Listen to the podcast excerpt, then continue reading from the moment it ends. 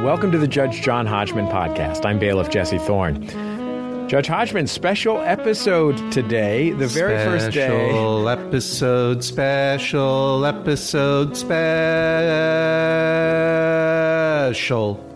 I had no idea you had a chorale prepared for the occasion. It's the first day of Max Fun Week. So it starts today when this episode comes out, which is October 15th, runs a week through October 21st, and it is a special celebration of the fans of MaximumFun.org and all of the things that we do here at MaximumFun.org. I'm really excited about it. First time we've ever done it.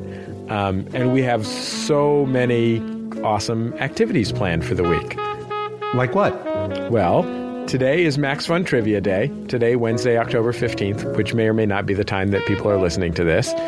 People are going to be, if you follow at Max Fun HQ on Twitter, we will be giving away prizes to people answering Max Fun trivia questions correctly. What would be a trivia question? Do you have one? Give me one. Give me a freebie. I'll ask one. Okay, go for it. Well, I just did, as part of Max Fun Week, a very fun crossover episode with My Brother, and Me.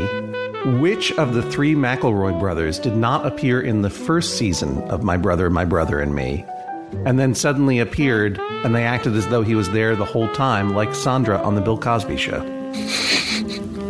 Well, I guess that's for you to know and for us to find out. Listen to the show and find out which of your three McElroy brothers is a ghost McElroy. Jesse, you sound under the weather. I am a little bit under the weather. This is no way to start Max Fun Week. I apologize if I hawk up any chunks of lung during the course of this program. Thursday is Leave a Review Day. There are literally tens of thousands of you who have not yet reviewed this program or the other Max Fun shows that you listen to on iTunes. That makes a really huge difference, so we really appreciate it when people do that. So that's Thursday the 16th. Friday, October 17th. Let me take this one, Jesse. Sure. You cough into your consumption cloth for a little bit. Friday, October 17th is Immediate Summary Judgment Day. That's for Judge John Hodgman super fans, and I'm going to allow medium fans as well. We'll post an audio clip of one of the cultural references on Twitter at MaxFunHQ. That's at MaxFunHQ. Be the first person with the right answer to identify that audio clip, and you will get into our prize drawing. Yeah, we're going to be giving away prizes all week long. We got too much crap in the closet. Okay. I can't wait. Saturday is Draw the Adventure Zone Adventurers. So basically, speaking of the McElroy brothers, they recently, in lieu of doing the actual format of their podcast, decided to spend an entire show playing Dungeons and Dragons with their dad. And they each created a character. We will be giving out prizes to the people who best visually represent those characters on that day. Sunday the 19th, this is the big one. We're going to have meetups all around the country from 7 to 9 p.m. So wherever you live, look at MaximumFun.org/MaxFunMeetup. And we will have more information about where you can go to have a meetup where you live, meet up with other Max Fun pals. The people who listen to these shows are very, very nice. It is a very pleasant time to meet up. And I say that as someone who has a lot of extra responsibilities whenever I go to one of these meetups, which is to say I have to be nice to everyone.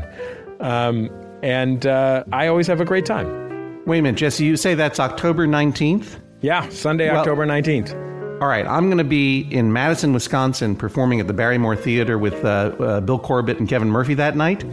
And normally after the show, I like to have a quiet martini and watch Captain America on the LodgeNet and eat a couple of hamburgers. But what I'm going to do instead is I'm going to organize a meetup. I haven't even told those guys about it. I'm just having this idea now. I'm going to organize a big meetup in Madison, and I hope you will come to see the show. But if you're a Max Fun listener, you can come to the meetup as well.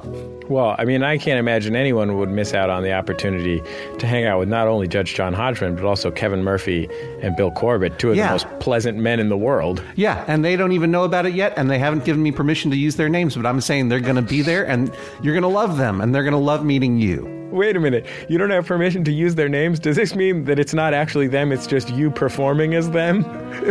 I might be doing my Kevin Murphy, Bill Corbett impersonation, but that's world famous too. Monday, October 20th is Share Your Favorite Max Fun Episode Day. All on Twitter and Facebook, we're going to be asking you to share your favorite episode of your favorite Max Fun shows. And on Tuesday, October 21st, we are going to be broadcasting a black and white version of the Max Fun rocket logo and encouraging people to create artwork from them. Well, you're going to be broadcasting it? Yeah, we're going to be broadcasting using internet. Oh, I understand. What you do is get your fax machines out and hold the phone receiver up to your podcast, and we'll go, ee-hoo, ee-hoo, and then a rocket will come out? I'm thinking we're probably going to use the portable document format from Adobe. Oh, okay, very good. That's fine. So all of those things, you can find more information at MaximumFun.org/MaxFunWeek, and we hope that you'll join us because it's going to be really cool and fun. Let's get on to the questions that we have here for you, the judge, to answer. Okay. The first one's from Eric. I bring a case against my friend Susanna. I invited Susanna to my birthday party at a popular local restaurant. Susanna won't go because she hates group dinners. She says she gets anxious over splitting the bill at the end of the meal and that it always creates drama.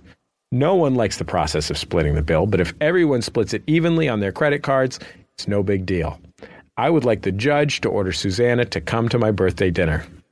Splitting a check at a restaurant causes anxiety at all times because really it's something that should never happen. Going out to dinner is an opportunity to be generous or to receive someone's generosity, and it is always the best when your dad or your boss or your friend or your wife or your husband just pays for dinner. And it is even more the best when you reach a point in your life when you are able to pay for someone else's dinner. But a big group dinner obviously gets a little bit more complicated, and we don't all have the means to be treating our friends to din-din all the time. So the check does need to be split. Susanna is wrong in the sense that there does not have to be drama. There are calculators that are on almost every smart device and inside of every glasses and imprinted in most people's heads at this point. And all you need to do is make sure everyone has enough cash and enough small denominations. And then you just do the math and you figure out what everyone owes. And you put a big pile of cash on the table and you walk out of there feeling like bosses.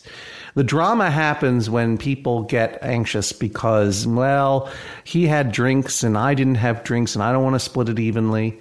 I think it is unfair to ask your server to split up a check among more than 3 cards, let's say. 2 is more or less acceptable in the practice these days. 3 is tolerated. 4, you're turning into a weirdo and a jerk. Don't do that. But the benefit of splitting up between cards is clear. People are paying for what they bought, what they ate, what they drank. And so what you do to eliminate drama at the table is, first of all, don't split the check evenly because some people like to drink a bunch of beers and some people don't. You go through the printed thing, and you figure out what everyone had to eat, and you create a little mental or actual spreadsheet and just do it fairly. No one minds paying their fair share. Now, if all of this feels a little awkward and weird, you're right, but you're young people. That's why you don't have a lot of money and you need to figure out and you can't spend more than you have. And I understand all of that. All you can do is make sure that you have enough money to pay for your meal, that you are. Don't try to skimp on the check. And if there are anyone in your group who does skimp on the check, cover them and then don't invite them anymore. But none of this anxiety is a reason to skip someone's birthday dinner. And therefore, Susanna must go to this birthday dinner. And I order her to order, if they have escargot on the menu, get it, because I've always wanted to try it. I had a friend in college named James. And James would always go out to, you're in college, you're always going out together to eat and splitting the bill. And we'd go out to the pizzeria, Pizza My Heart, Santa Cruz, and James would always order something. He'd order a chicken parm or something, and it costs $11. And at the end of the meal, he'd hand whoever was paying the bill $11. And no amount of cajoling or complaining could get James to provide any amount of money above and beyond the menu list price of whatever food he had just consumed. Well, he wasn't including he wasn't including for tax? Neither tax nor tip. Oh, yeah. Look, you guys, don't be a James. You know, the reason that there is drama is because people try to get away with little things like that. They save $1 here or there. They try to say, well, I wasn't really that hungry, so I'm going to give you $5. I didn't mean to come to this dinner. All kinds of tricks for not paying your way. Being cheap cheapens you. Makes you feel bad. Makes you look bad. Don't do it. If you can't afford to do a thing, don't do it. Stay home. Have integrity. Watch a TV show. Eat escargot at home. Enjoy some podcasts. Yeah, that's a good idea. Here's something from Mark. One of my oldest friends, Justin, refuses to use a knife when eating unless he deems it absolutely necessary. No matter how tough the steak, he saws away at his food and my sanity with the dull edge of his fork. I've already made my decision, but you can continue to read. This is compounded by two more factors. One, Justin has an abnormally small, child-sized mouth, meaning he can only eat tiny bites of food. Now, see, I had braced myself for this guy being offensively wrong. I did not brace myself for this question being nauseating. Go on. Two, he ceases to eat whenever he's speaking. I've witnessed him suspend a forkful of spaghetti in midair for over 2 minutes while he goes on and on. All of this means he takes forever to eat, and his dining companions have to wait forever to start on dessert. Please help. I don't care how old your friend is, you should stop going out to eat with him, because it's gross him talking with his tiny mouth while holding a big spaghetti torch in the air. Gross.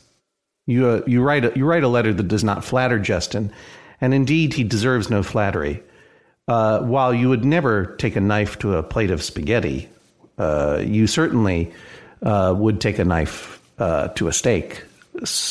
Trying to fork cut a steak makes you look like a dumb child. Come on. I have now reached a point where my own human children, I realize, have not been properly trained by me or any adults in their lives on how to cut food with a knife and fork. And I'm basically going to have to send them to a special camp, I think, at this point.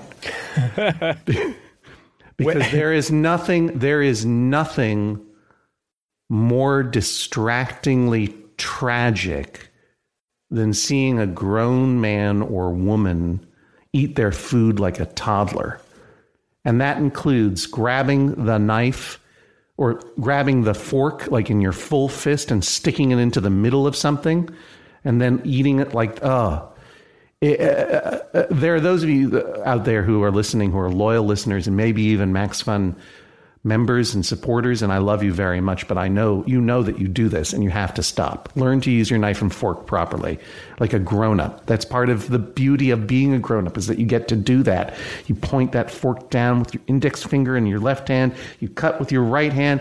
You lift with your left hand. That's the European style. How sophisticated you look. How fantastic it feels to be a member of society instead of a weird feral beast. And then as for this thing about not eating while talking, that's called politeness. It's not that your friend's problem isn't that he should be talking with his mouth full. He should shut his tiny mouth a little bit more often. But that's something you're never going to be able to change. I authorize you to continue to see your friend at dining places. You cannot tell him to shut up some of the time because that's rude, but you can tell him that what he's doing with his steak is dumb, and Judge John Hodgman says so. My basically perfect wife grew up in a home that was substantially without meat because her younger sister was a vegetarian. Mm-hmm. And when we moved in together, I realized that she didn't know how to cut things with a knife.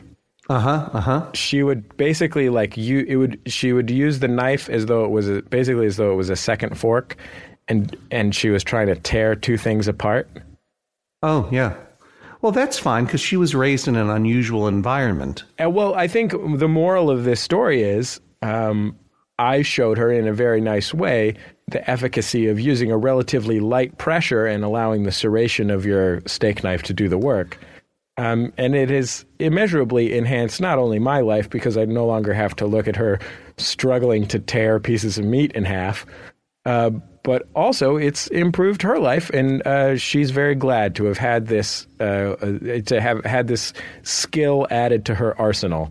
So I think that it's entirely possible that Justin just grew up in some kind of weird home where knives weren't allowed because they were, you know, Eighth-day Adventists or something. By calling out the listeners who use their knives and forks incorrectly and calling them cretins and weirdos, I may have gone a little bit too far. It may be that they come from a culture where these things are unusual for whatever reason. A weird cretinous culture. But you know, when presented with a tool, what Patti Smith calls the beautiful handiwork of man, these are things that were created by the ingenuity of man and womankind. You do them a disservice to use them incorrectly. Cutting a steak or a piece of seitan properly is doing honor to the craftsmanship of the person who invented these wonderful things that we have. It's a wonderful thing to use a tool properly. And Jesse, I'm glad you brought up what you did, because you said something that I wish I had, that I didn't know until late in life, and I think a lot of people don't know, and it's important to know, which is that when cutting with a knife, let the knife do the work. If you have a dull knife, then you got to get that sharpened. But a sharp knife, you know, the cleaving that happens because you're moving the knife back and forth with, as you say, gentle pressure. A lot of people take a knife in any situation, a bread knife, a steak knife, or whatever, and they try to shove that thing almost, you know, sort of at a 90-degree angle to the table down, and that's how injuries happen.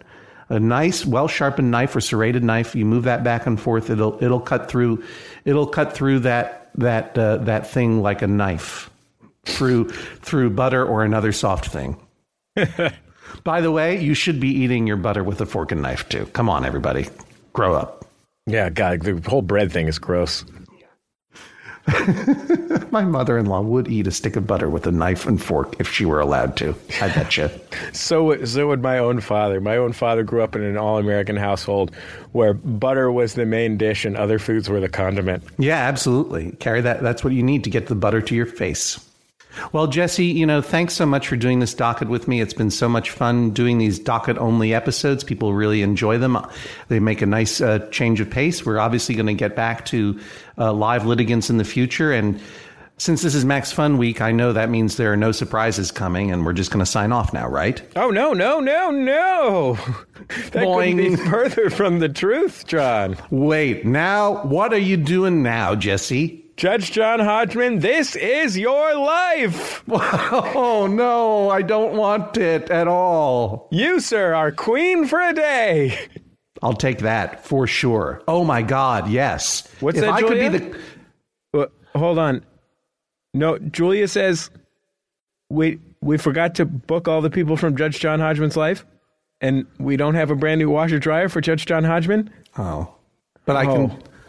I can still be the queen of the United Kingdom for a day, right? Julia, can you just get a couple of Max Fun hosts on the line to help us answer questions? Is that a good fallback position? Okay, she's nodding. She's nodding yes. But no queen? No queen. I'm sorry. All right. It's not as good as it sounds, honestly, being Queen of England. I just want to drive that Land Rover that Helen Mirren drove around in the movie The Queen. That's my perfect life. You just want that beautiful royal blue suit. I kind of do. Yeah, that's true. Okay. Our first Max Fun guest answerer is a decidedly qualified music expert, Rishikesh Hirway of the podcast Song Exploder. On Rishi's show, he talks to musicians about songs they've created and breaks them down into their constituent pieces for you, the listener. Hey, Rishi, how you doing, pal? I'm doing pretty good. Thanks for having me. Hi, it's so nice to have you here, Rishi. This is Queen John Hodgman. No, John, I don't have the power to make you Queen of England. I'm Queen of this courtroom, and we are not amused, but we're very happy to welcome you, Rishi. Do I address the judge as His Honor or His Majesty? his honesty. Here's the question for Rishi. I'm kind of okay at playing the trombone. This comes, by the way, from Kyle. And I recently joined a brass band. We play together every Thursday and Sunday, and I really enjoy doing it. Here's my problem. My coworker and fellow trombone-playing friend Maria wants me to join a second band with her. This band is bigger, plays harder pieces, and goes on a couple of trips every year. I'd need to commit to 2 or more hours of rehearsal every week and 5 weekend trips a year. I don't have time for more rehearsal every week, and I'm miserable grump on band trips. Judge Hodgman, please tell Maria she has to stop bothering me about joining the second band. And if you like, you could order her to try on my shoes for a week to see how they fit. I'm a freelance illustrator and comic artist, so she could try managing my projects and going to both sets of rehearsals! Exclamation mark. Well, first of all, I may have to let Rishi take a stab at this while I reread the second half of this question, because I got hung up at this brass band is bigger, plays harder pieces, and goes on a couple of trips a year. And I was just thinking harder meaning more complicated, or harder meaning like more hardcore, like yeah. Real, some like real hard brass. They play only AC/DC tunes. I would totally hear it. That's Led Zeppelin being played by a brass band. So I like it. Yeah. But not on the trombone. That sounds more like because it's not slide. The notes aren't sliding. You're punching them. Like it's a valve instrument that you're playing on right now, like a trumpet or a flugelhorn. Yeah. Look, I haven't really studied an instrument since I was 14 years old, but I know a few things about the brass section. You know what I mean? So while I reread the second half of this question, I'm going to throw it to Rishi right now with this question. Kyle writes, I am kind of okay at playing the trombone. If you are kind of okay at playing the trombone, in your opinion, Rishi, should you be playing the trombone at all? It depends on what the stakes are. The stakes seem pretty low. So I think it's all right. At least in this first band. The first band seems like the stakes are low. It seems like they're appropriate stakes for this guy's chops. So you think, but now Maria is pushing this guy to play some more hard brass. Yeah. And my question is, I don't know if you guys have this information. Is Maria in both bands, or is she only in the second band? I think Maria is in the second band. And not in the first band. But she's like, well, you're playing in one band. Why don't you join this other one that I'm in also? Well, with respect, I think it's immaterial. Maria has made her choice. She just wants to play in a whole bunch of bands and play the hardest music possible. She just wants to rock out. She sounds like a flugelhornist if I've ever known one. You know what I mean? She's not respecting the fact that the trombonist is they're a different breed of player. You know what I mean? They're like, I'm gonna be the bass line in a New Orleans style jazz band. That means I'm gonna work 3 hours a day, and then I'm gonna sit around and drink and reminisce the rest of the time. You know what I mean? Trombone is a sliding, cool instrument, and even if this guy were more proficient on it. He shouldn't be, and no one asks a trombonist to do more than they feel like, in my opinion. What do you think? I think that this is actually, we're actually missing the crucial part of the message. So I think that Kyle is right. I think that Maria should stop bothering him, but it actually has nothing to do with the schedule. I think you're right. What do you think? I like where you're going with this. So the crucial thing that he said was that he is a miserable grump on band trips. Okay. And so this doesn't actually, it doesn't matter what his schedule's like or how busy he is or how busy he thinks he is or what Maria thinks about that. That alone should end the whole thing because as somebody who's been on tour a lot and really enjoys tour, there is nothing that makes tour less fun for everybody else than being on tour with even just one person who isn't having fun.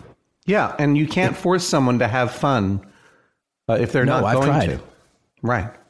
So my feeling is that we don't know Maria's true intentions here, but they have to be three kinds. One is that she is trying to reform Kyle in some way to make him like band trips when he just doesn't, which is a stupid and impossible errand, and she should stop. Two, her hardcore brass band really needs a trombonist, and he's the only one. And so she's going to just try to keep recruiting him for that reason, but she should stop. And three, the only other reason you would push someone to join a brass band when they don't want to is when you are secretly in love with them and you want to hug and kiss them. AKA the high school band theory. Exactly.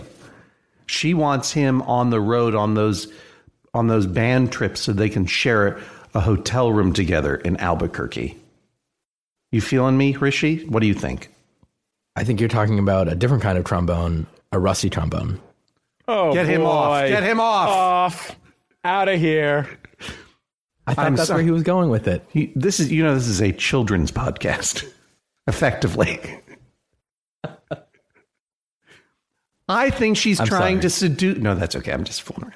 I think she's trying to seduce him. I think so, too. That was the first thing I thought of. Well, there's two things. There's two possibilities. There's one rule in the court of Judge John Hodgman. The first thing you think of is always the best and rightest. What was the second thing you thought of, Jesse? You said there were two possibilities. I don't really know how hard it is to find a trombone player, but maybe it's really hard to find a trombone player. It is hard because trombonists just... I'm totally making out of whole cloth this cliche about trombonists. The trombonists, they don't want to work too hard. You know what I mean? Yeah, trombonists are mad lazy. Yeah, no one's picking up the trombone because so that they can get into every marching band there is. Picking up that trombone because they want to sit on a porch and just go, ooh. You know what I mean? They want to find the note their own way. Ask the other members of any trombone-intensive band. Chicago, Tower of Power, the Dirty Dozen Brass Band, John Philip Sousa and Friends. The Music Mans. Professor Harold Hill. Ask Professor Harold Hill. He'll tell you about how lazy trombonists are. He needed 76 of them for one gosh darn band. But very quick before we move on to our next surprise guest, Rishi, you say you love to go on tour. When you tour, what are your favorite cities to go to? Philadelphia is a nice one. Yes. Last time I played in Philadelphia, I got taken to a secret cookie making factory. And it was amazing. You have made me speechless. A secret cookie making factory? What are you talking about? They're making secret cookies? The cookies are not available to the public? The cookies are claimed to be handmade, but are actually factory made? They're Illuminati cookies that are made secretly in Philadelphia and shipped to the Bilderberg Group every year? No, it was like it was this kitchen I think it was in the Fishtown neighborhood. That's a neighborhood in Philadelphia, I think. It is Fishtown, yes. All right. Pittsburgh? That's Pittsburgh. Anyway, it was called like, because they had a name like the Fishtown Biscuit Company. No, it is Philadelphia. Like, you're right. I apologize. It is Philadelphia. It's a neighborhood in Philadelphia. Okay. So you were saying. So... Yeah, these guys had this. There was a kitchen and they would rent it out at night. You know, it was like a regular business during the day. And then at night they would rent it out to different people. And there was this one group of like three kids, two guys and a girl. And they would make cookies and donuts, like mini donuts at night, and then deliver them to cafes and stuff during the day. I got to go there after a show and, you know, make some donuts and eat the donuts. It was incredible. Well, when you were saying cookies, which I don't care about because I hate all sweets, I was not interested. But donuts are one of the exceptions because they're fried. And I would love to go and fry some secret donuts after my show in Philadelphia on the 17th of October at the Underground Arts. So let me know, Fishtown. I'll come around and make up a donut with you. And I apologize for... putting you in Pittsburgh. I got confused there for a minute. That sounds great. I love going on tour so much. I love finding these things. It's so much fun. Let's all go on tour together sometime, Rishi. That sounds great. I might be on tour. I mean, I will be on tour and in Seattle on November 15th with one of your friends, John Roderick. Oh, yes. I'm doing a live version of Song Exploder at the Rendezvous Theater. At the Rendezvous with John Roderick. Yes, that's right. That's the hottest ticket in Seattle. everybody. And John Roderick, you know, is one of the greatest talents of music and talking. He's going to be talking about how he made A Long Winter's Song. Fantastic. And that'll be November. Say the date again. November 15th. November 15th. That is mid-November, exactly, in Seattle, Washington. Hot ticket. I'd go and get one right now. I'm sorry I can't be there because I'm going to be performing somewhere else in this dumb nation. I hate going on tour. I take it back. Can't do the things I want to do. Rishi, thank you so much for joining us on Judge John Hodgman. Thank you so much for having me. Rishikesh Hirway, host of Song Exploder, our Max Fun sister podcast, a totally amazing show. He's also the musician behind the 1 AM radio. Well, that was really great. I love that Song Exploder, and that's in one of the Max Fun podcasts, and that was a fun surprise on Max Fun Week. I'm sorry I can't be the queen, but you know I can only take one surprise a day before I have terrible heart palpitations. So, now we're going to wrap it up. Thank you very much, everyone. But what is it, Jesse? I'm trying to think of how to put this. You know how you expected to talk to two more Max Fun hosts through the course of this program? No, I didn't expect that at all. That would come as a tremendous surprise for me. What if I told you that yesterday I told you that you would talk to Nate DiMeo next? Well, today. Then I wouldn't be surprised. Great. Well, we're going to talk to Nate DiMeo, the host of The Memory Palace. What? Yeah, Nate is not... I remember that from yesterday. Why are you even telling me now? Wait a minute. You're surprised that I'm telling you a second time? I'm surprised you would insult my intelligence by telling me this again. Oh, just don't die on me, Hodgman. That's okay. I have heart palpitations all the time. So Nate is not only the host of the Memory Palace podcast, he is also a sometime writer for Grantland, the popular sports and culture website, and a huge sports fan. So we thought we'd bring Nate a sports-related question. Hi, Nate. Hi, how are you? I'm doing okay. Hi, Nate. This is Queen John Hodgman for a day. Hello, Your Highness. Told him we were going to do a Queen for a Day thing, but then I found out that Julia didn't get it together to get all the stuff that you need, the tiara and everything. So I tried to cancel it, but the judge isn't listening. Well, I have my own tiara and my own orb and scepter, so I am ready for my coronation. But for now, I guess we're going to ask you a sports question, because Jesse wants to talk about sports every day, and I want to talk about it no days. And now I am going to listen to your sports knowledge. So let's talk about running and kicking games. On a day in which you're a queen, you don't even get your way. No, sports is more powerful than any constitutional monarchy, as the United Kingdom well knows. Here's our question from Michelle. I have a dispute with my husband, Paul. I contend that when we attend a baseball game, we should pick a team to root for during the game because this adds to our enjoyment of the game. Paul seems to think that the game's enjoyable by its very existence, and you don't need to pick a team if you don't have a rooting interest. What say you, DiMeo? Wait a minute, Jesse and Nate, I'm sorry to interrupt. I think there must have been some problem with our connectivity. Jesse, did you read the question? Yeah, you couldn't hear me? Can you hear me now? All I heard was baseball. So you're telling me that you're one of the Peanuts gang and I'm the teacher from Peanuts whenever I talk about sports? I just heard sports. Go ahead, Nate. You better take this one because I don't talk this language. How do you expect to adjudicate it if you can't hear beyond the sad trombone? That doesn't matter. And wow, that's an amazing trombone callback. How did you know we were just talking about trombones? And why did you think of sad trombone and I didn't for that last case? Oh, a sad trombone. Those are the words to a sad trombone, you know. I've stolen the tiara. You totally have, and you should run with it, and that is a sport that I can support. Running with tiaras. Steal and run with the tiara.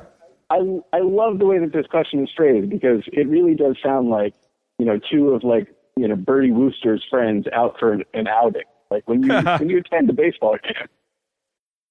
But you know, I think that I have this hunch that Judge Hodgman doesn't seem to enjoy sport, or sports as we call it here in the United States, which A, doesn't surprise me, and B, is a fundamentally terrible position.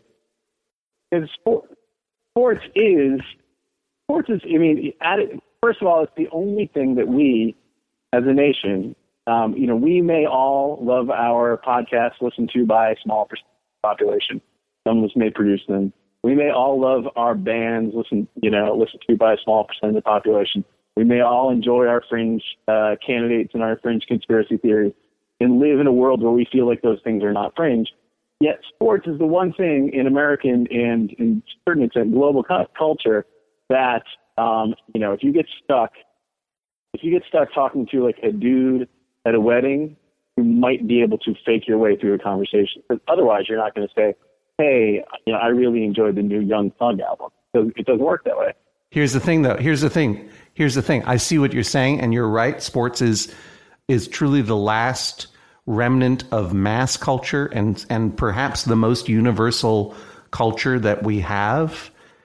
But I have a trick. I don't get stuck with a dude at a wedding. Interesting. Well, there's always the weather.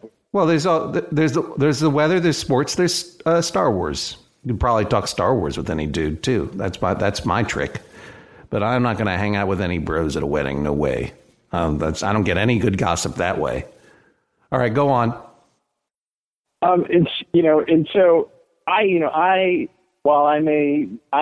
have grown up liking sports just by for the usual reasons.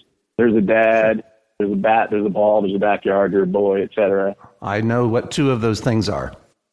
Exactly. So, but as I progressed, you know, and went on to find, you know, books and literature and comics and music, etc., sports for me always sort of stayed with me. You know, so even at my most underground, and even at my most arty, etc., I have always loved professional baseball. Sure. Oh, yeah. Everyone loves the wholesome, nostalgic appeal of their favorite running and kicking game. That's that. Yeah, of course. I understand. Look, I like sports fine, Nate.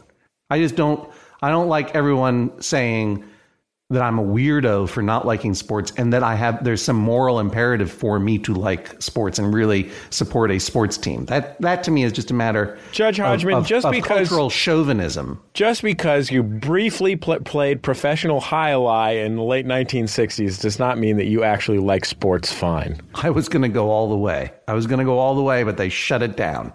And here's the thing that I will say, I like baseball quite a bit.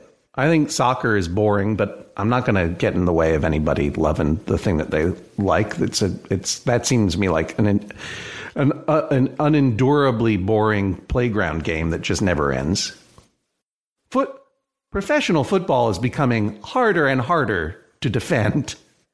Certainly. And no easier for me to understand what's going on. And yet it also gets not tarred with the brush, but rather illuminated with the brush of wholesome nostalgia, which I think is gross when you look at how human beings, you know, human beings are traded as cattle in most professional sports, but few human beings end up as being physically ruined by their activity as professional football players. And they have a choice to go into that, but I don't feel they're well supported. So that's the only sport where I feel like I don't get why you like it, and I certainly don't find any of your defenses to be compelling. But I'm not going to interfere with your love of it, and you and we're all adults, and you should go and do your thing. But please don't sneer at me because I want to have a conversation about Sha Na Na right now, which I kind of do. But that's I've been on a Sha Na Na personal K-hole since Andy Daly brought it up on his podcast, his Wolfman Hot Dog podcast, and it's just been in my mind. But go on. But the question I have for you, Nate, is as a sports fan and as a baseball fan and as someone who agrees, I think even with me, that baseball has an intrinsic pace and beauty and strategy to it, which is artful and not merely exciting, or and actually very rarely exciting. Do you think it's okay for Michelle to go to a game and say, I'm not rooting for any of these teams, I just enjoy watching them throw the bat around or whatever it is? Or do you think you need to pick a team to root for, or else you're not enjoying sports the right way? Well, I believe it was Michelle's husband, so let's not damn Michelle with that particular brush. But, for me, there is a lot of nonsense that gets tossed around with baseball. There's a lot of, if one tunes into PBS and we see Ken Burns and various, white guys in walrus mustaches and George Will and all sorts of objectional, Caucasia, talking about the beauty of the game and the symmetry of the lines and all of this bull. Unfortunately, all that bull is true. It is a beautiful game, and its lines are wonderfully symmetrical, and its past is storied and lovely, and its season follows the waxing and waning of single summer, and all of that nonsense that it turns out that, despite myself, I love. So I can understand the instinct to want to go, to say, oh, I just love the beauty of the game. But sports, and baseball, as one of them, and highlight even in its own way, is all about story. It's all about narrative. It's about characters, and it is one of the only places that you can go. And yes, the story is going to be. There are going to be familiar elements. There are going to be 9 innings. Maybe there'll be 17. There probably won't be 145, but there certainly won't be like -5. Like more or less what you're going to get.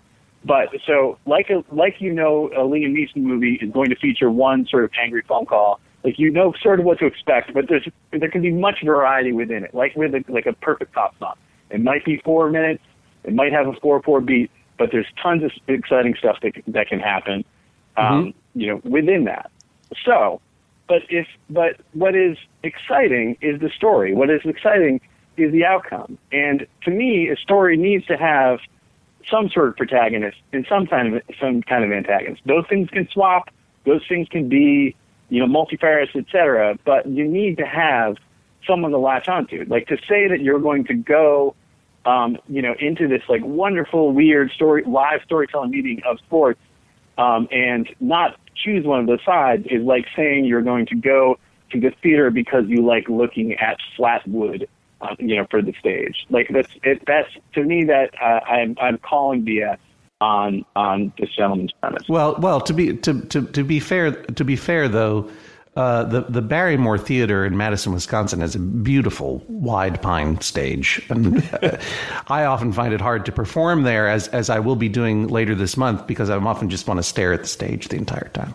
No, and I'm sure that at least a good 40% of the audience will be going there expecting to merely stand stare at the score. Upon we those people are called subscribers.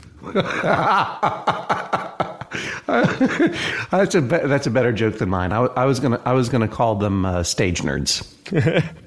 Here's the thing. I mean, from my perspective, the thing that's really special about sports is that it is a conflict that is both completely real and absolutely meaningless. So precisely. When you sign up for sports, you get something that is genuinely, thrillingly happening before your eyes, with a built-in structure, a built-in narrative, as Nate said, that is absolutely positively real, that you can invest yourself in as though it were real, because it is. And the outcome is unknown. Yeah, but at the same time, I can hate Yasiel Puig of the Los Angeles Dodgers, which I do, for absolutely no reason other than the fact that he wears a dumb blue uniform with a dumb blue hat that says dumb LA on it, and I hate the Dodgers. Oh, I hate the Dodgers so much. I really hate the Dodgers. So the fun of it is to invest yourself in what's happening. Otherwise, you lose most of what's fun about it. I mean, it's neat to see someone do a move.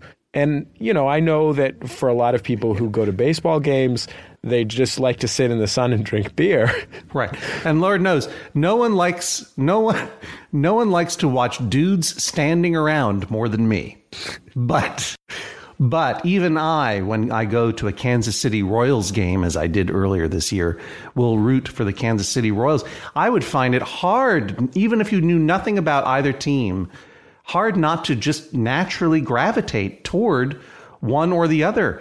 I agree completely. Yeah, I think I find her partners. Decision here, like it's a completely monk-like, arbitrary position, and ultimately sort of baseless position. Here's what I think is going on. First of all, Paul, the husband, who says he should be allowed to just go to the game to enjoy the game. There are two possibilities here. One is that he is neurologically atypical and would not read a book and get involved in the plot of the characters, but enjoy the shape of the letters more. Do you know what I mean? That could be.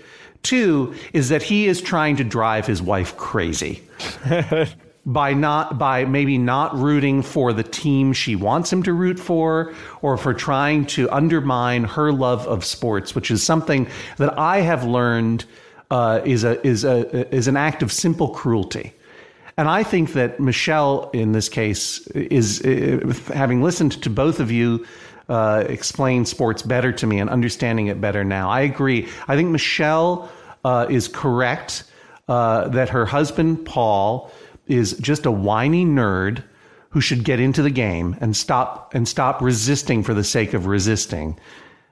Baseball, of all of the sports, is the one where you could start out rooting for one team, and then 1,000 pages later, you might say, well, I've come around now. I think Jamie Lannister is kind of a good guy, because it has that kind of epic, boring length to it. But it is a story. This is conflict played out in front of you. It is a piece of theater, and to not invest in one character or another, I think would require would require neurological atypicalness. Otherwise, I think he's just being combative, and he should stop. I'm rooting for Michelle. Go, go, go, go, Michelle. Go, go, go, go, Michelle. Fight, fight, fight. Michelle wins. What do you think, Nate? Do you agree or disagree? I completely agree. I to me, and I also feel like to this man, I would like to say there is great wisdom in the sort of early scriptures of baseball. One, roots for the home team. That's, I feel like, why go to a place, unless my dad had some guiding principles about who to root for for the neutral, and I will impart them to the Judge John Hodgman listener here. First, you root for your team if you have one. So the team that because they happen to be from your city, the team that you fell in love with because their players were exciting to watch, or extra handsome, or extra beautiful, or whatever it might be. So that's team. That's tier one. Team two is the black quarterback corollary that my dad set out during the early 1980s. He felt it correctly that there were not enough black quarterbacks. That it didn't make any sense.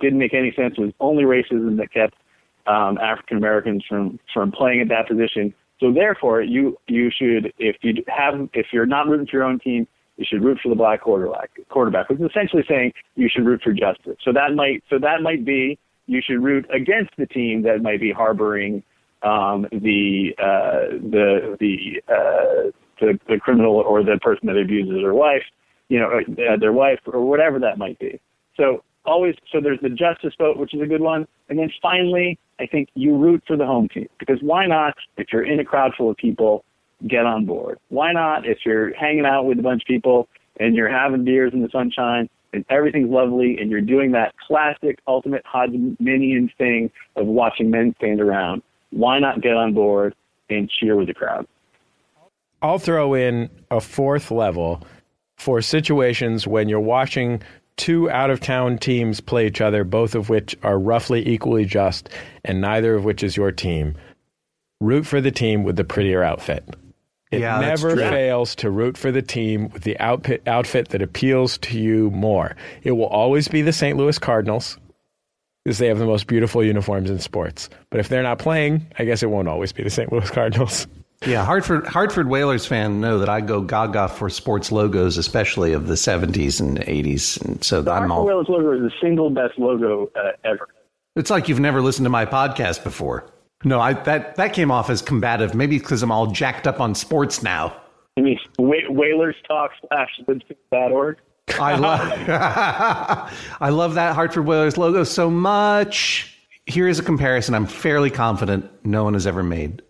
Looking at the Hartford Whalers logo is like reading The Watchmen by Alan Moore and Dave Gibbons. Every time I look at it, I see something new.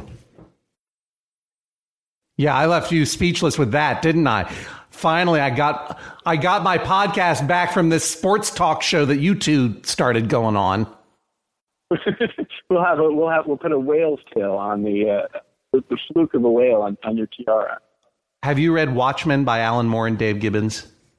I've probably read it 4 times, but in a beautiful way every several years. So yeah, you do find new things, much like new things every time to the Hartford Whalers, as I've often. All right. Good. Then I don't have to upbraid you for not having read it. And I know Jesse is over there going, these nerds. So I'm thinking about the late 50s St. Louis Cardinals logo. I really like when the two Cardinals are on each end of the bat. And they got their red, white, and blue striped socks. It's like a seesaw. That's true. They're playing together. But the problem is I feel like your Cardinal love and your anti-Yassel league suggest that you like playing the game the right way, which might make us on opposite sides of the rooting pool.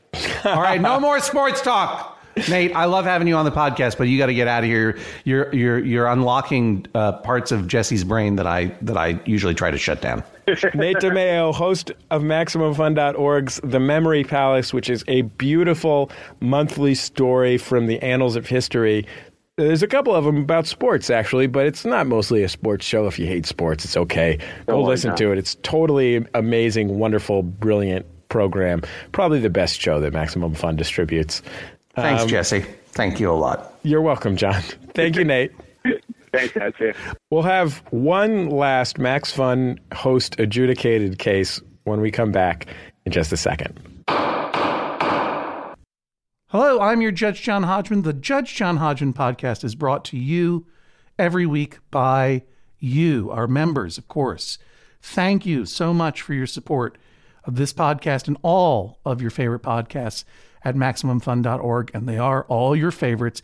If you want to join the many member supporters of this podcast and this network, boy, oh boy, that would be fantastic. Just go to MaximumFun.org/join.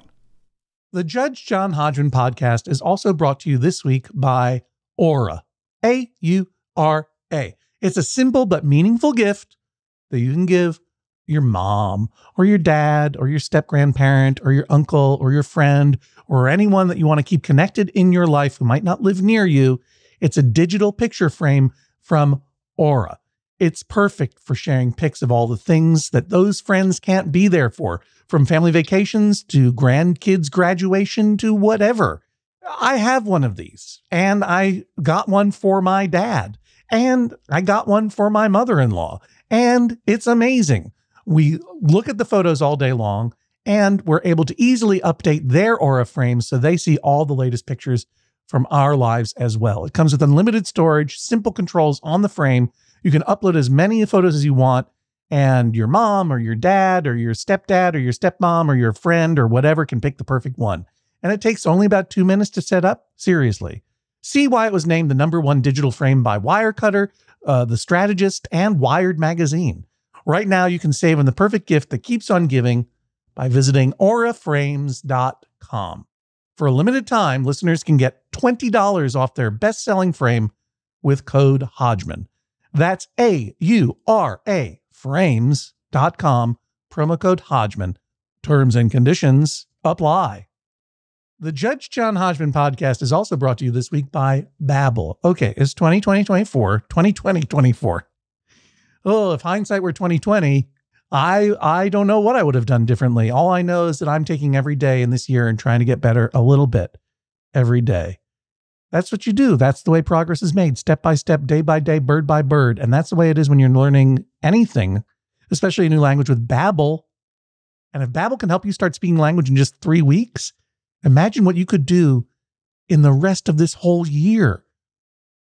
Don't pay hundreds of dollars to private tutors or waste hours on apps that don't really help you speak the language.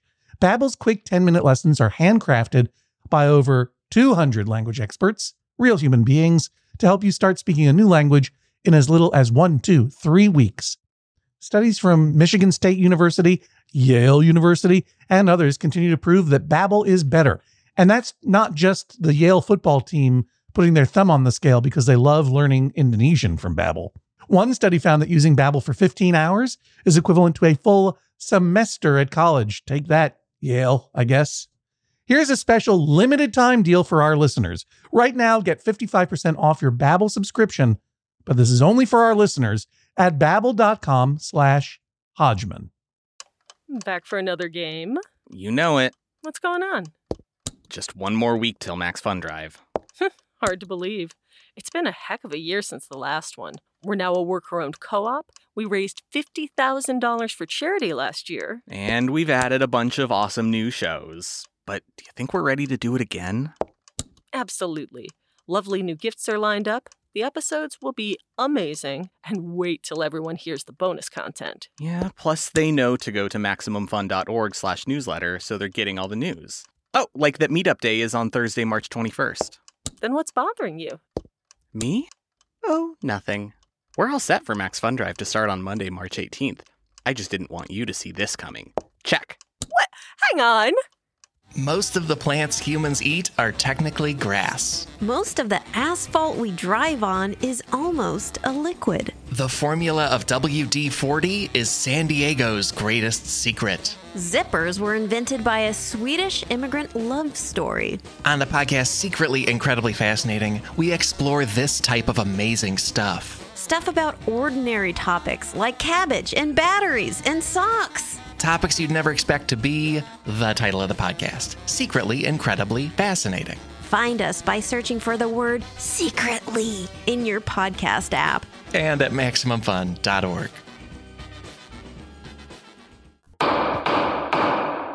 Welcome back to the Judge John Hodgman podcast, Max Fun Week edition. We are being joined by some of our favorite Max Fun hosts to help us answer questions from the docket.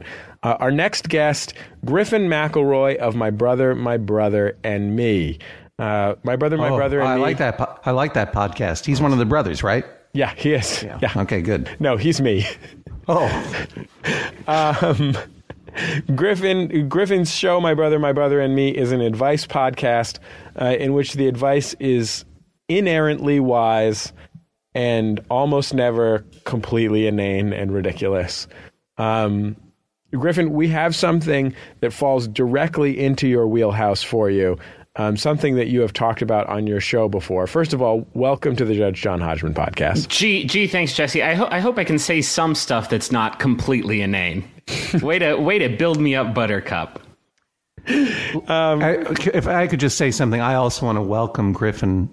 Ladies and gentlemen listening to this podcast, if you haven't listened to My Brother, and Me, first of all, shame on you. Of the three brothers, Griffin is perhaps the wisest, funniest, the most eloquent, and certainly the fastest on his feet.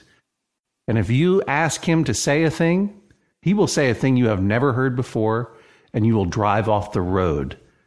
And you'll be glad to do it, because you will know that you are dying with both entertainment and wisdom you didn't think possible. By the way, I hope none of you die. Sorry, what? Like the archangel of death, I will sing you sweetly to thy grave. Yes, but I do hope you don't die, at least not before you get to hear this amazing human being just a few words on my podcast. Thank you for having. I hope I didn't build you up too much, Griffin. No, that you are actually the opposite of Jesse in that regard. Thank you very much. All Griffin, right. I think you're the prettiest McElroy. Well, there's no question about that. Come on, we all know that. Justin and Travis will be heartbroken to hear this.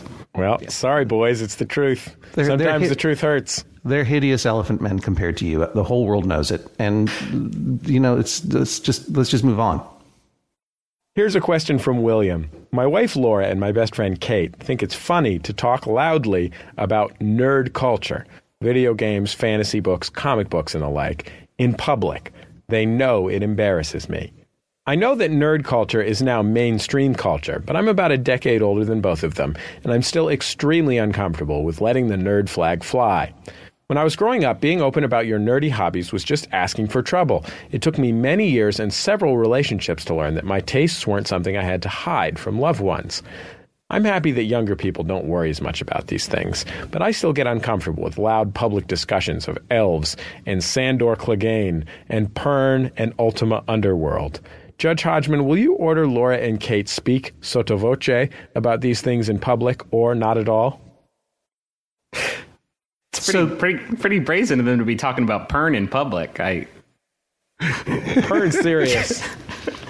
That's the heavy hitters. Yeah. That should be reserved for muted tones, spoken only in temples of nerddom, and away from the ears, the gross ears of the unclean, who wouldn't understand it and might noogie me for talking about it. I always say that it sounds like if an Appalachian person said the word porn. I'm glad you're here to take the more practical approach. The Appalachian approach, if you will. Well, I have formed an opinion about this case just now and about William, who brings the case forward, that is quite strong and immediate. But so I'm going to hold my tongue for a moment so that you, Griffin, may wade into this discussion. Terrific. So you've established that there's a correct answer to this problem, and now you're going to test me to see if I can. How loudly are these people speaking? You say they're speaking extremely loudly. Well, I mean, my opinion is that you shouldn't speak loudly about anything in public for any reason at all. Yeah. I think honestly, Griffin, I think that's at the heart of this question. I mean, I think it's easy to say, you know, be who you are, believe in your heart, et cetera, et cetera. But I think there's a question of whether these people are suffering from a little bit of classic nerd lack of awareness of their actions' effect on those around them. Perhaps they have no control over the volume of their voice. In general, for any yeah. I just want to talk about Anne McCaffrey right now. Waiter! Waiter! Can I get some more rolls? And would you like to talk about Ursula K. Le Guin?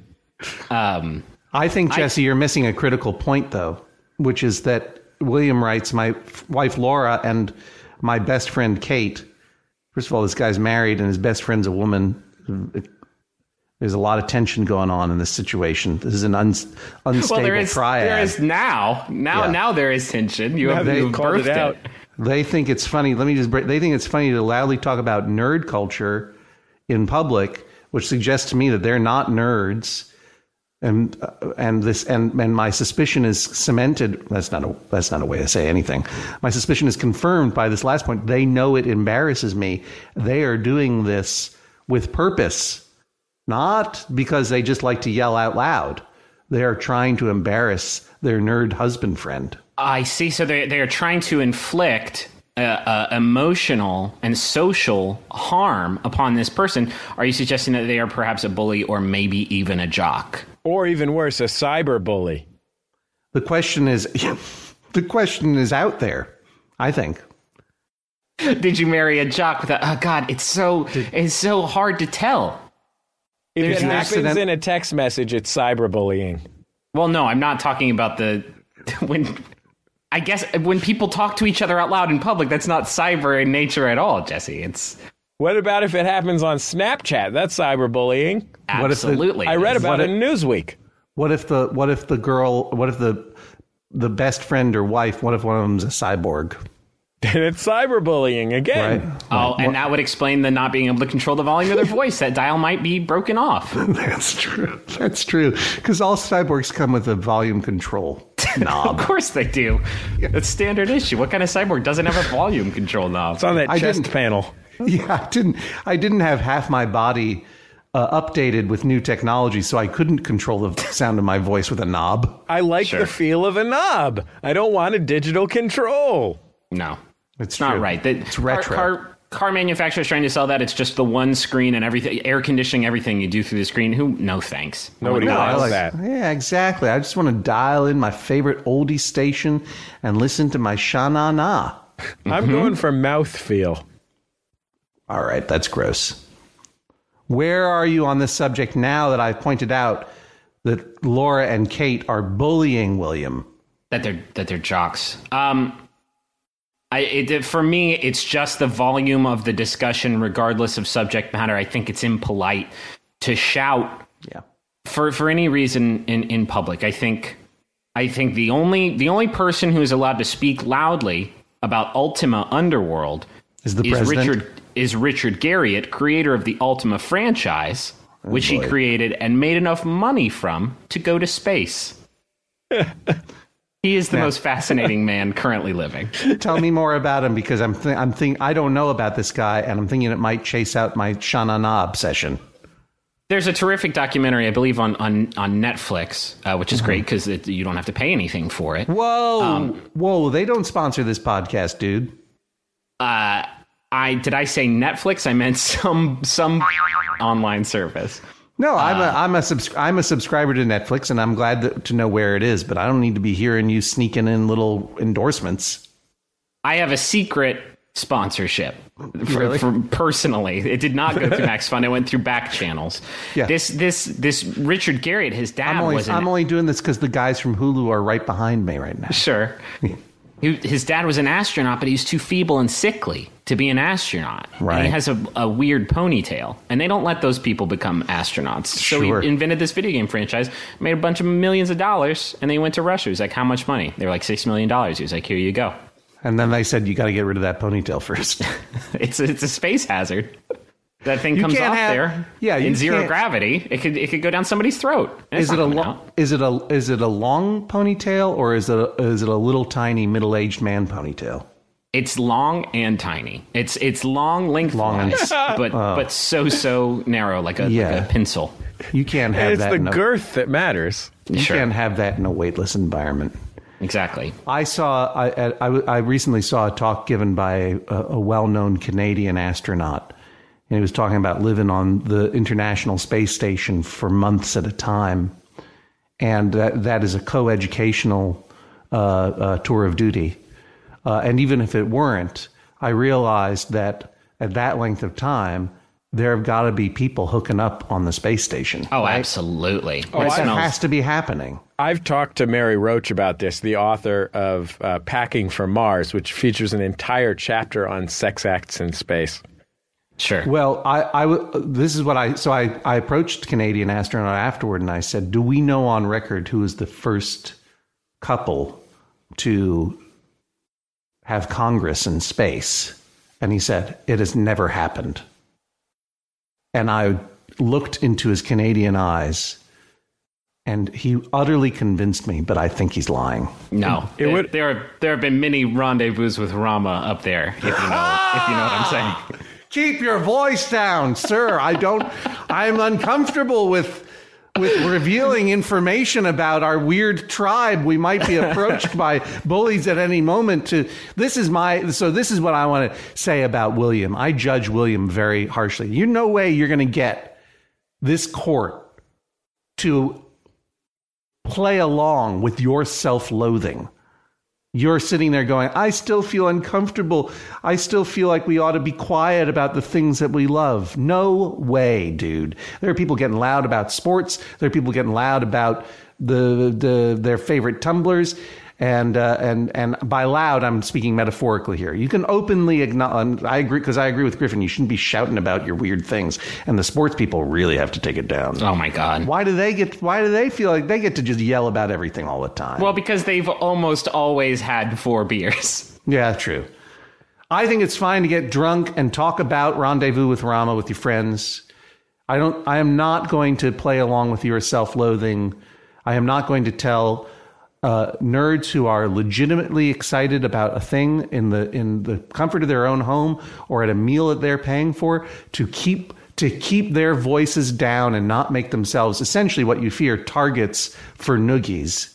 But what I think is happening here is that Kate and Laura are figuratively noogieing poor William because they know he hates himself and they like to bring that out in him. And there's some part of some weird role-playing that they're doing in their unstable romantic triad. It's some kind of game that they're trying to implicate us in, I think.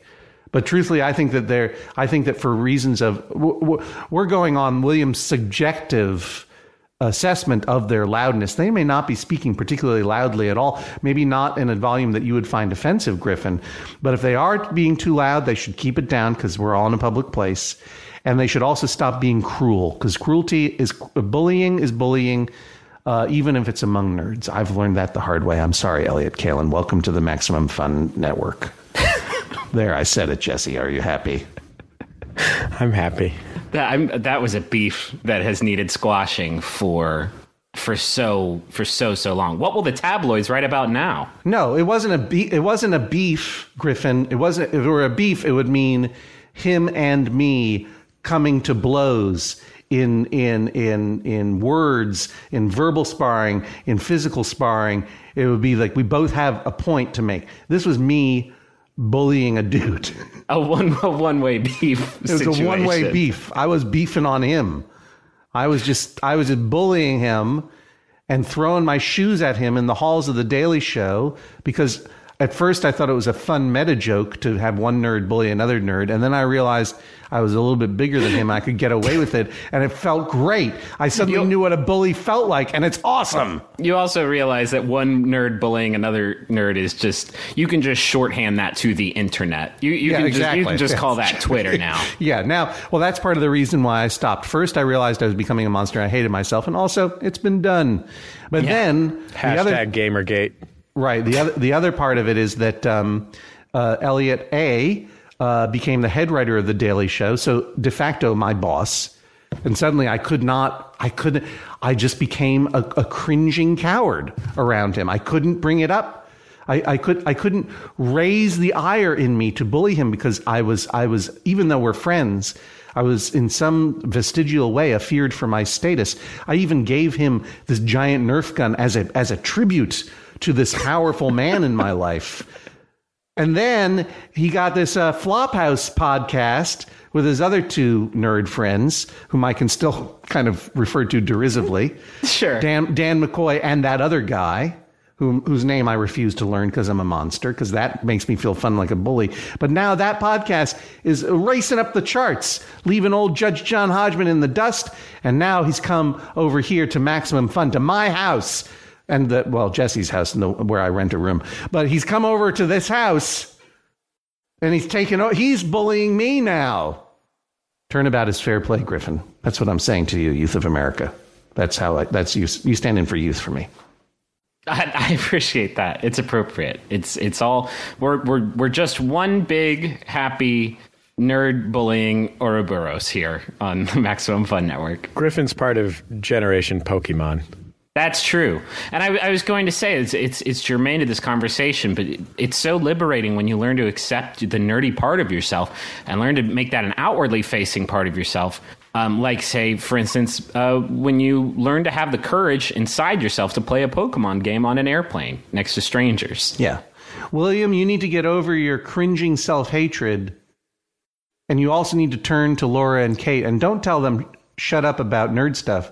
Tell them, stop being mean to me, or I'm going to divorce one of you and marry the other one. And that'll certainly upset the balance. Every 60 days. That was a genuine laugh. The first of my life. It's so hard to tell. Thank you so much, Griffin, for being on the show. Thank you for having me and saying all those incredibly kind things. That's going... It's going on my epitaph. Wow, that was the first thing that came to mind, was that's going on the epitaph. That's probably not great. Well, I did say some nice things in order to set you up for failure. Unfortunately for comedy, you failed to fail. Well done. And I hope you don't die soon. Me too. Good luck. Griffin McElroy, thanks for joining us on the Judge John Hodgman podcast.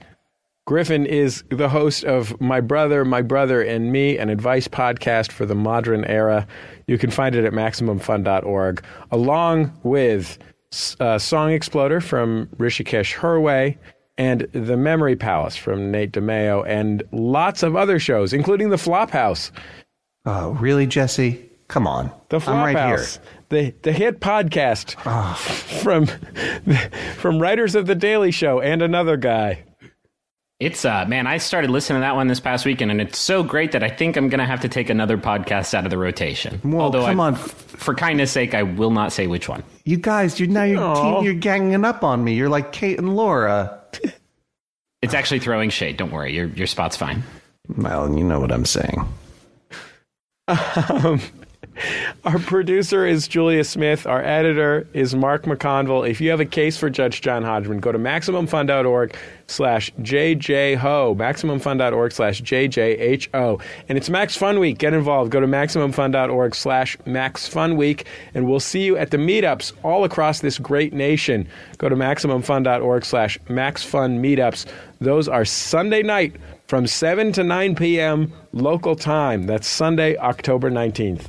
Come to Madison, Wisconsin on that very night. See me at the Barrymore Theater, where I will be doing all new comedy, newer than if you saw me last time at the Barrymore Theater, with Bill Corbett and Kevin Murphy. And because it's Max Fun Meetup night, we'll do a special Max Fun Meetup. Watch my Twitter and Tumblr for the announcement. And I haven't asked them yet, but I think Bill and Kevin will be fine with you getting a DNA swab from them if you want. And if you're in Japan, I'll be there on my honeymoon. So please do not speak to or look at me. Thank you very much. Happy honeymoon. Oh, thank you. It hasn't happened yet. All my future appearances, and there are many to come in October in such cities as Chicago, Milwaukee, Akron, Ohio, Pittsburgh, Philadelphia. And then in November in New England, Burlington, Vermont, Lebanon, New Hampshire, Hartford, Connecticut, Northampton, Massachusetts are all up and posted. And ticket information is online at johnhodgman.com/tour. I will be hanging out at all of these events to sign and talk afterward, but only one night, Madison, Wisconsin, will I do the official Max Fun Meetup, because that's Max Fun Week Meetup night. That's all for this week's Judge John Hodgman podcast. On behalf of Julia and Mark and John, I'm Jesse Thorne. We'll talk to you next time. MaximumFun.org. Comedy and culture. Artist owned. Listener supported.